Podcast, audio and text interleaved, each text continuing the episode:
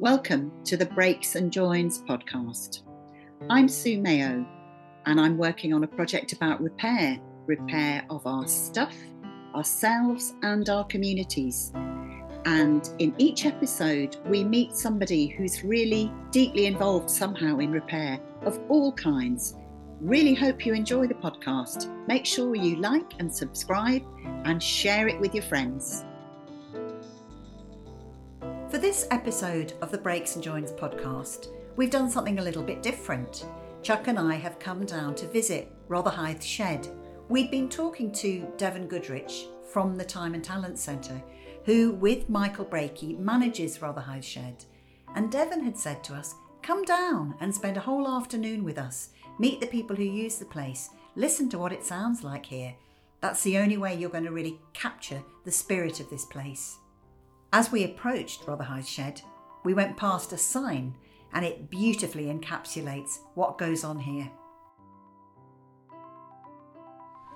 Today we're here at Rotherhithe Shed, which is part of a big national, international movement of what was once called Men in Sheds, but now has opened up in many places to men and to women, spaces where you can come and learn to repair things or bring things to repair and this one takes place in the workshop that belongs to the theatre company London Bubble. And it's got a wonderful sign. It says, Rotherhithe Shed, now open, ring bell. Light refreshments, make things, make friends. Geniuses and novices, get out of that chair, make a repair.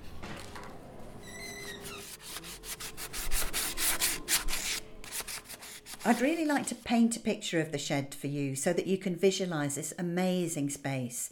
It's a good big room.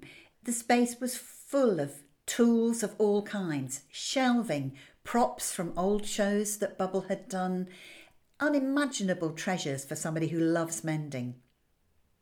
First of all, we had a chat with Michael Breakey, who set up the shed, and he's going to give us a bit more of the background of Rotherhithe Shed, but also the wider movement and how it came about. Started in Australia, uh, and uh, I think it was quite a grassroots movement uh, of uh, started by older men who wanted something to do, and they organized themselves and created these uh, groups. With workshops where they could come together and uh, find uh, purpose and keep active uh, after they had retired. And it was hugely successful and uh, clearly was tapping into something that was really positive and helpful for for men of a certain age, and uh, it's it's then been imported, I think, well, all over the world, I think, and certainly it came to Britain maybe uh, eight or ten years ago, uh, and that's when we sort of uh, latched onto it and started to do our uh, because the London Bubble is an arts organization. I think they thought they wanted to find a way to activate their workshop and, and also to reach older men, which is a group that um, arts and community organizations were finding that they were very good at supporting older women because older women tend to be much better at joining in and trying new things and uh, seem to be better when, when they reach a certain age in life to find a new purpose and a new way to keep themselves energized. Whereas older men, it seemed, uh, tended to struggle with that a little bit more and tended to become stuck and depressed and isolated uh, and found it more difficult to join into the kind of community events that were being offered. So I think the reason that the, the shed movement has been particularly successful is that it's just provided something that, that older men can really use to kind of move on into the, the third age. Is that what it's called? And I mean, we do see we see a lot of people who find a new a new way of expressing themselves. They come here kind of curious and, and find a real release, a real outlet, and a real way to express themselves using, you know, working with their hands in a way that perhaps they didn't in their younger life. Uh, whereas we also have older men who, who are you, who have been used to working with their hands their whole lives and are, are actually feeling uh, desperately, desperately missing it and very glad to come back and, uh, and work here with us. As we moved through the shed, we came across Alan, who was looking for a pair of leather shoes that someone had dropped off for him to have a look at because he has fantastic range of skills, including leatherwork and cobbling. And we followed him down to where he put the shoes onto a last in order to mend them. Alan had other skills too. He's the owner of a portable forge, and we asked him to tell us about his mending background. So, what brings you here? Oh, mainly to um, to meet local people, um, share skills, enjoy company, and uh, help the provision for people who are at a loose end. And is it you who has a forge? Oh yes, and the project we've got is to form the letters of the name of one of our members, a dear member who died just before COVID, actually. Um, so we want, uh, and that'll be on an arch at the entrance to a garden at Time and Talents. Oh, that's brilliant. So that'd what a nice, yeah. lovely So quite memorial. tricky to make letters because you've got to make them all exactly the same size. I don't think that will defeat you. I'm sure you'll be able to do it. And what metal do you use for that? Um, mild steel, yeah, low carbon steel. Great. Yeah. Yeah, I feel as if there's an awful lot of knowledge in your head. Thank you. I'd love to pass it on. Yes, Yes, that's right. yeah. Otherwise, it, it does get lost, doesn't it? And things that you learn to do over years, you want to pass the skill on. Yeah. One of the things we're really interested in breaks and joins is the links between physical acts of repair, maintenance, and mending, and the care of ourselves and the mending that can take place in ourselves and our communities. Mick spoke to us about the ways in which coming into the shed is also about creating connection and combating loneliness and creating a sense of community. So, when I arrived in the shed this afternoon, I got chatting with Mick about a story which I can't get out of my head now because it's so visual, which is the the collapse of your aquarium when it was full of water and full of fish and being on your own you had to work out how to do that. And I wondered if you could tell us that story of uh, how did you n- notice it happening? Was it a gentle leak or a big pop? No, it was like a, a dam bursting.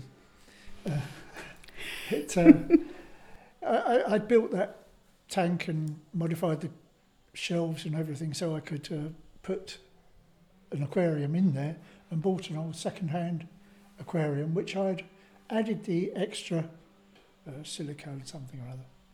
Anyway, added that for safety. Um, and everything had gone well. I'd decorated the thing with weeds, filled it with fish, and it was probably about some months later when I was feeding the fish and scraping the inside, but I was doing it lazily by half lifting the lid and putting my hands in to, to use a pan scourer on the inside to get rid of the, the stuff. And I didn't realise that I had put pressure on the glass at the top from outside, so I was pushing outwards. And uh, suddenly, of course, it was just like a dam burst. Um, the corner, the two corner pieces of glass didn't actually break, but they separated. And I saved what I could by holding it together, but because I'm on my own, um, that was as far as I could go. And I'm sat there, what can I do? You know, there was 61 gallons. Uh, I'd already lost maybe a third, but the fish were okay still. In the kitchen, which is about 20 foot away, which is miles, um, I've got a, a big bucket that I used to make beer in. And I couldn't think of any other way I could do it, so I just had to leave it and run. And 20 foot there and 20 foot back again is a long way when on this. Um, anyway, I got it down below and managed to hold it again and then get some carpet tape round it to repair it. I lost about two thirds of a tank, and I live in an upstairs flat, so it was um, a bit worrying. you had pretty soggy floor for a bit then I wasn't terribly bothered. I knew that my floor would dry out, but I didn't know how much had gone through into the flat below. As it happens, it was okay. anyway, the fish had to live in that bucket for some weeks while I was repairing everything. I've never ever had an aquarium before. Always wanted one, even from the time I was a kid. But you know, when you're married and with children, and you've got other responsibilities before you can do all these indulgences. But now I'm on my own. And when the pandemic came, it seemed like a good project. And after the lockdown, what did it feel like to come back in here and to be somewhere where other people are working as well? Great, yeah. Yes, it was nearly two years. So that's those things keep you going. Yes. Because the last thing I wanted to do was to sit and watch telly for the rest of my life. Because that's one of the things that worried me about retiring. Yeah. Older generations than myself, my parents, for instance, um, they look forward to retiring. They can't wait, and all they want to do is put their feet up. I find with all that free time and without the responsibility any longer, I look forward to it, and I find I'm far more active. Well, I've still got things working, Yeah. and I, I enjoy that. It's like a third life. That's great. I offer you some tea or coffee? Oh, I'd love a tea. Yeah, thank you. One of the traditions in the shed is that there's a proper tea break.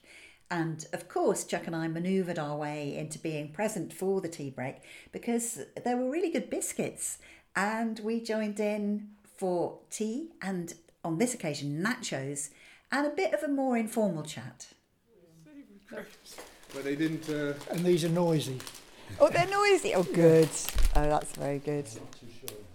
You don't want noisy food, do you? I, I think this is going to be so full of noises. I think we'll just add a bit of atmosphere. yeah. it's needed. A good time for tea. You know. We weren't allowed not? to in, in COVID, but now we're allowed to. It's, it's a luxury we, we value. So you had to be separate. Each person had his own bench. Yes. Yeah. There was uh, there was workstations where each person had to be, you know, and that was the conditions of coming into the shed at the time. Um, thankfully, we got over that. You know, I mean, you know, we were online for a while, which was uh, absolutely crazy at the beginning, but you know, we we warmed to it and we got a great uh, online show together, and uh, yeah, But how? Still there. yeah. How do you do it online? Did you like show each other things and say, I don't know what to do with this? was a, we done a Zoom, Just and like uh, a forum. yeah. So one, one, for instance, one week I was down in my, my mum-in-law's house in Bognor on the, on Yeah. the coast. So I, I showed them around, and I worked in a little garden shed, was doing some painting. So I showed them around, my, showed him around the, the shed Yeah. and my paints and And Mick showed us round his um, your home and garage, was it? yeah. Did I? Yeah. Oh yeah. Uh, I've uh, we at our place we were allowed a little shed at the back, and I mean little. It's six foot by four foot, and uh, for a B and Q type of thing. Um, and I decided instead of having it just to dump s- all my old stuff in and use it for storage, I've made it into a micro workshop. Um, so it's basically the shed is a, a proper little workshop. and you showed us around yours house, did you? Mm. Yeah. Yeah. I, I did a, a teaching on riveting steel pieces together. And I done a garden. We done a gardening one as well, which um, yeah, provocating plants and that. So yeah, we everybody took a turn to take the lead. Which was good. Yeah. And then ano- another thing they did was um, make labels for Gallywall Nature Reserve, for the tree labels. So Out of tin cans. Michael came up with the design how we could um, take a beer can, Oh yeah. that's open right. it up, Yeah, forget about it. and uh, with a mirror image of the name, we could Im- like emboss it using a ball pen to press out the image. And uh, and you also made a way of kind of clipping it over, didn't you? Yeah. Oh, Um, yeah, that's right. And they're still there in, in Gallywall Nature Reserve because they're aluminium, and what the school children come and see them. They know what what the name of the tree is. That was very good. Yeah. Hmm. Yeah. Posting out. So we posted out uh, a hands across the table project, which we did, and um, all of us put their hand on a bit of wood and drew around it, and, and we got back together. We uh, Oh, yeah. we put the table together, which was absolutely Each beautiful. person has a different way of Of decorating the decorating their hand. Yeah, because the big challenge was trying to find a way to work together when we were all remote, you know, to do physical work uh, remotely. And this was one, we, we, we had a couple of these things where we could each make a sort of bit and then put them together somehow. And uh, Michael came up with some uh, while we were on, when we were on Zoom calls, and it was quite a few weeks from now. Michael came up with some great quizzes. Hmm. Oh, we Shed did rela- shed, shed-related, shed-themed uh, quizzes, Yeah, yeah. which were great fun. Yeah. Hmm. kept everybody going, kept everyone ticking over. You know, it was really good to hmm. be in touch with everybody. You know, phone calls, everything. You know, we yeah, we got through it. We got through it, and it was basically a reset. I mean, we come back stronger. This is a stronger place to be now. You know, so much going on now, so busy. Fantastic. Fantastic. Before you go outside, let me show you the- our hands project that we were talking about. See, th- we sent out these little tiles to each member during lockdown, in the deepest of lockdown, and then uh, people sent, posted them back after having worked away on them, decorating them, doing using different, lots of different techniques and all kinds of stuff. Would you would you like could you just read us that poem because it's lovely. Well, I, we could get we could get the author to read it. Get the author to read it. Want to read your poem now? All right. Please, yeah. Oh, it was yeah. Uh, that was my interpretation of what the, I the task was. Ah, he inter- By the way, Devon inspires every every idea. Is really Devon's. Just to tell you that before. Uh, okay, I did my left hand, right? So I tried to encapsulate what my left hand did. So my left hand holds my brushes whilst I paint the portraits that I make. My left hand keeps things steady lest they slide. It works my back brake when I ride. It helps me, now I'm getting old, and rubs my right hand if it's cold. It finds the chords so I can play the songs I sing. It hides an ace. It wears my ring. It strokes her face. That is so beautiful. We knew that we'd get a fantastic range of hands back. And one hand in particular of an old, of an old friend who uh, sadly passed away. You know, so will always be remembered with us. You know. Yeah. That's lovely. Yeah. Old Reg, who was a dear member of our shed. Oh, is that Reg's? Yeah. That's a lovely way to remember Reg, isn't it? And these are the, you know, downsides of what we do. We're working with people of a certain age. You know, it does. People are ill, but we, you know, we go through it with them. You know, we have a couple of members who are not well. So uh, yeah, it's keeping in touch with them, letting them know we're here for them and that we're thinking of them, and uh, anything we can do for them. You know, so yeah, we never leave anyone behind. But still a great piece. You know, it's uh, a lovely testament to what we do. You know. Traditionally, the shed movement was there to serve the needs of older men because a lot of people working in community noticed that men were harder to reach and involve in projects like this. But lots of the sheds around the world, including Rotherhithe Shed, have opened up now to a wider group. And we met one of the women who comes in to mend and to make, Lola, who is doing her woodwork outside. Yeah, so uh, what, are, what are you working on? Well, at the moment, I'm uh, trying to restore an old um, coffee table that is assembled without uh, any um, pins or uh, so it's So you don't have to uh, fix it. You no don't have to no screw it or and um, yes so i'm just getting rid of the old uh, varnish and uh, preparing the wood to uh, have a new coat of uh, varnish And did you feel at all intimidated by the fact that it's mostly a men's space? Um, not really, no. Um, everybody here is uh, quite uh, nice and friendly, and everybody is always very, very happy to to to help. So it was very handy to be able to use this space because it's something I would never have been uh, able to do at home when you don't have enough uh, space if you live in a small uh, flat. And um, as you can see, this can get very messy. Um, so it's important to have the, the right space to do it. Plus, you can benefit from all the um, tools that I have and also the knowledge that different uh, people can uh, can offer. And today for example i've been asking tony a lot of things about uh, how to better do my my my work. So yeah no i think that i think that is a positive part of it. And in fact it sounds to me from having met other people here that there's a huge range of skills in that room. People seem to have brought with them knowledge about leather and wood and forging and furniture and all kinds of things.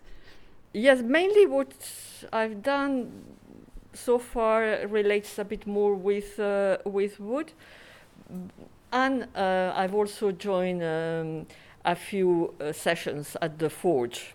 So I've been. Uh, yes, with uh, with Alan, that's uh, really uh, good at uh, explaining everything and uh, and very helpful.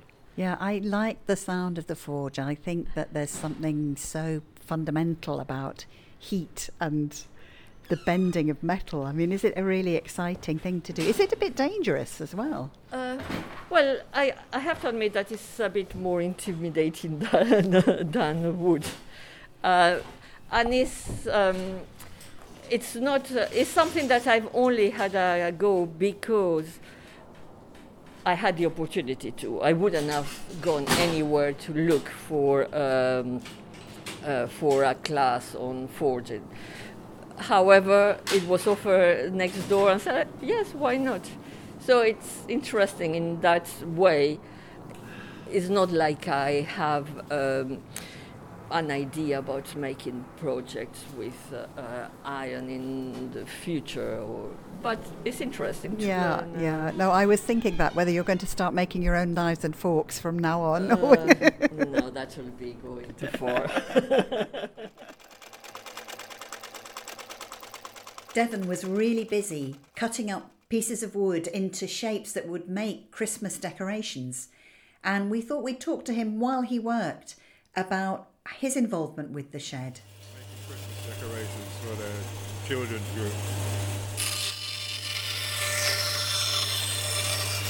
So what they're gonna do, they're gonna we're gonna rub them down. They're gonna decorate them and put them in Christmas uh, hampers to send out to the isolated people in the community, which is beautiful, absolutely beautiful. My role here is to liaison with people. I know what we make the calls get people involved, keep people going, you know, just make sure that everyone's all right. You know, it, it's all part of what we do, you know. Uh, yeah, so all good. You call them, they respond. That's what we want. So nice. And again, these these tools, what we what we're using, we try and enable people to be confident to use them as well, you know, or we'll end up doing all the work ourselves. So the, and these make it much more simpler. So there is a process when people come in, you know, they sign up and stuff. We take them through the tools and make sure that they're competent and capable of using these. And if not, we do stuff for them, you know. So everyone's included, and that's what we're about, you know, which is it's a beautiful space, you know. I think everybody who comes here has a good experience and leaves here feeling, you know, full, you know. Yeah. What's unique about this place is the fact that two organizations have come together with an idea and over over eight years and uh, it works you know? We've we've gone out into the community we've asked the community what they want and we've delivered what they want and it's a resource which they can come to and use. So you know it, it's all good. It's all good. It's all good it's inspired by them. This is what they want. So we've got the space, we've created the environment. It's yours to use, and that's that's the beauty of it. The shed members are really multi-talented. We saw a lot of different skills being exhibited. One of the members, Alan, originally from Liverpool, was busy working on a large portrait painting when we came in. He's looking all right, isn't he? He's looking excellent. You you were saying you don't just you're not just painting people from pictures because you know them.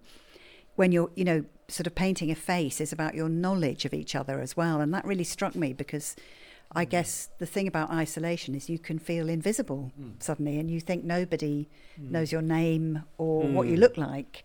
It's a completely different sort of task to, to paint somebody who's from a photograph.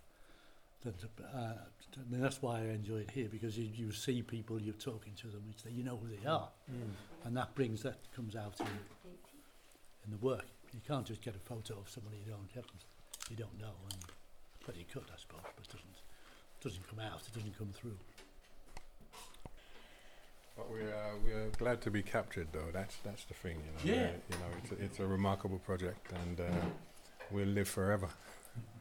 yeah, in these paintings. You know, the whole project is about the fact that nothing happens in isolation. Mending doesn't happen in isolation. Meeting people doesn't happen in isolation. It's all these things that are so connected, and I think that's really that has really. Yeah, but the key thing is though we've got to go out there to get the people, and that's the thing, you know. So we've got to connect.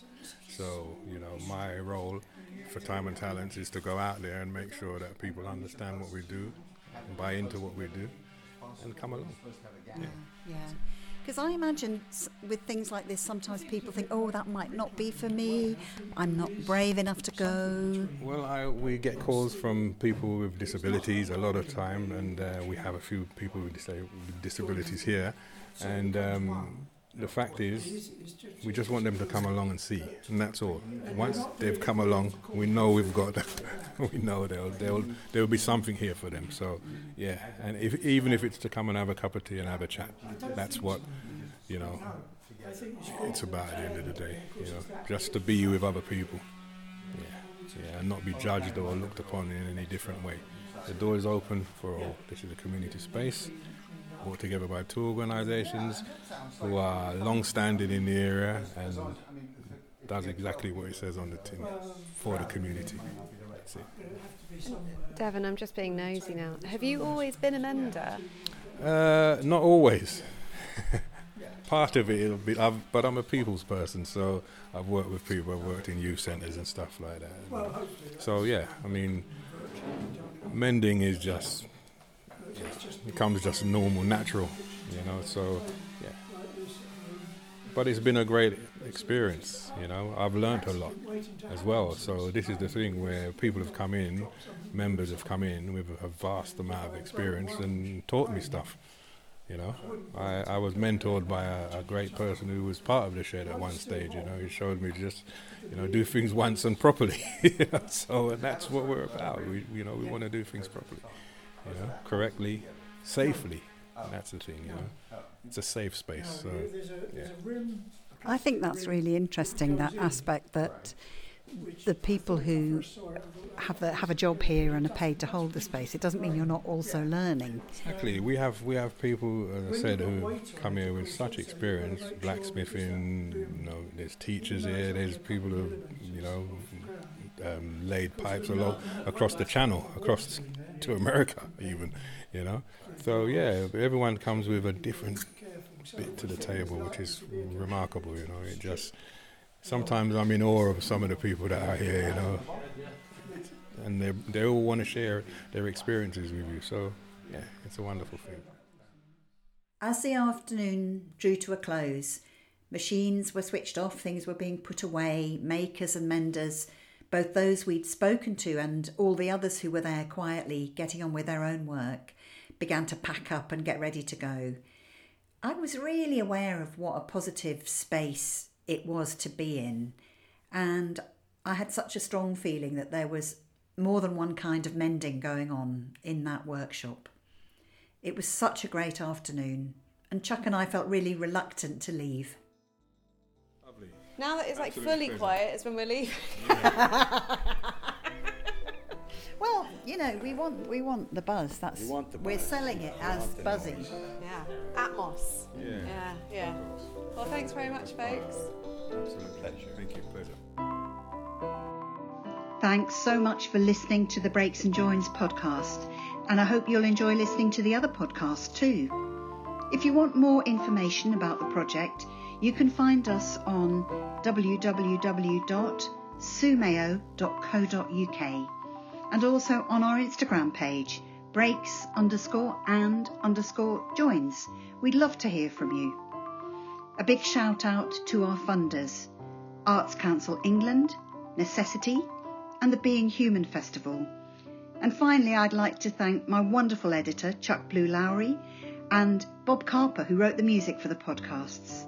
Thanks, and hope to see you soon.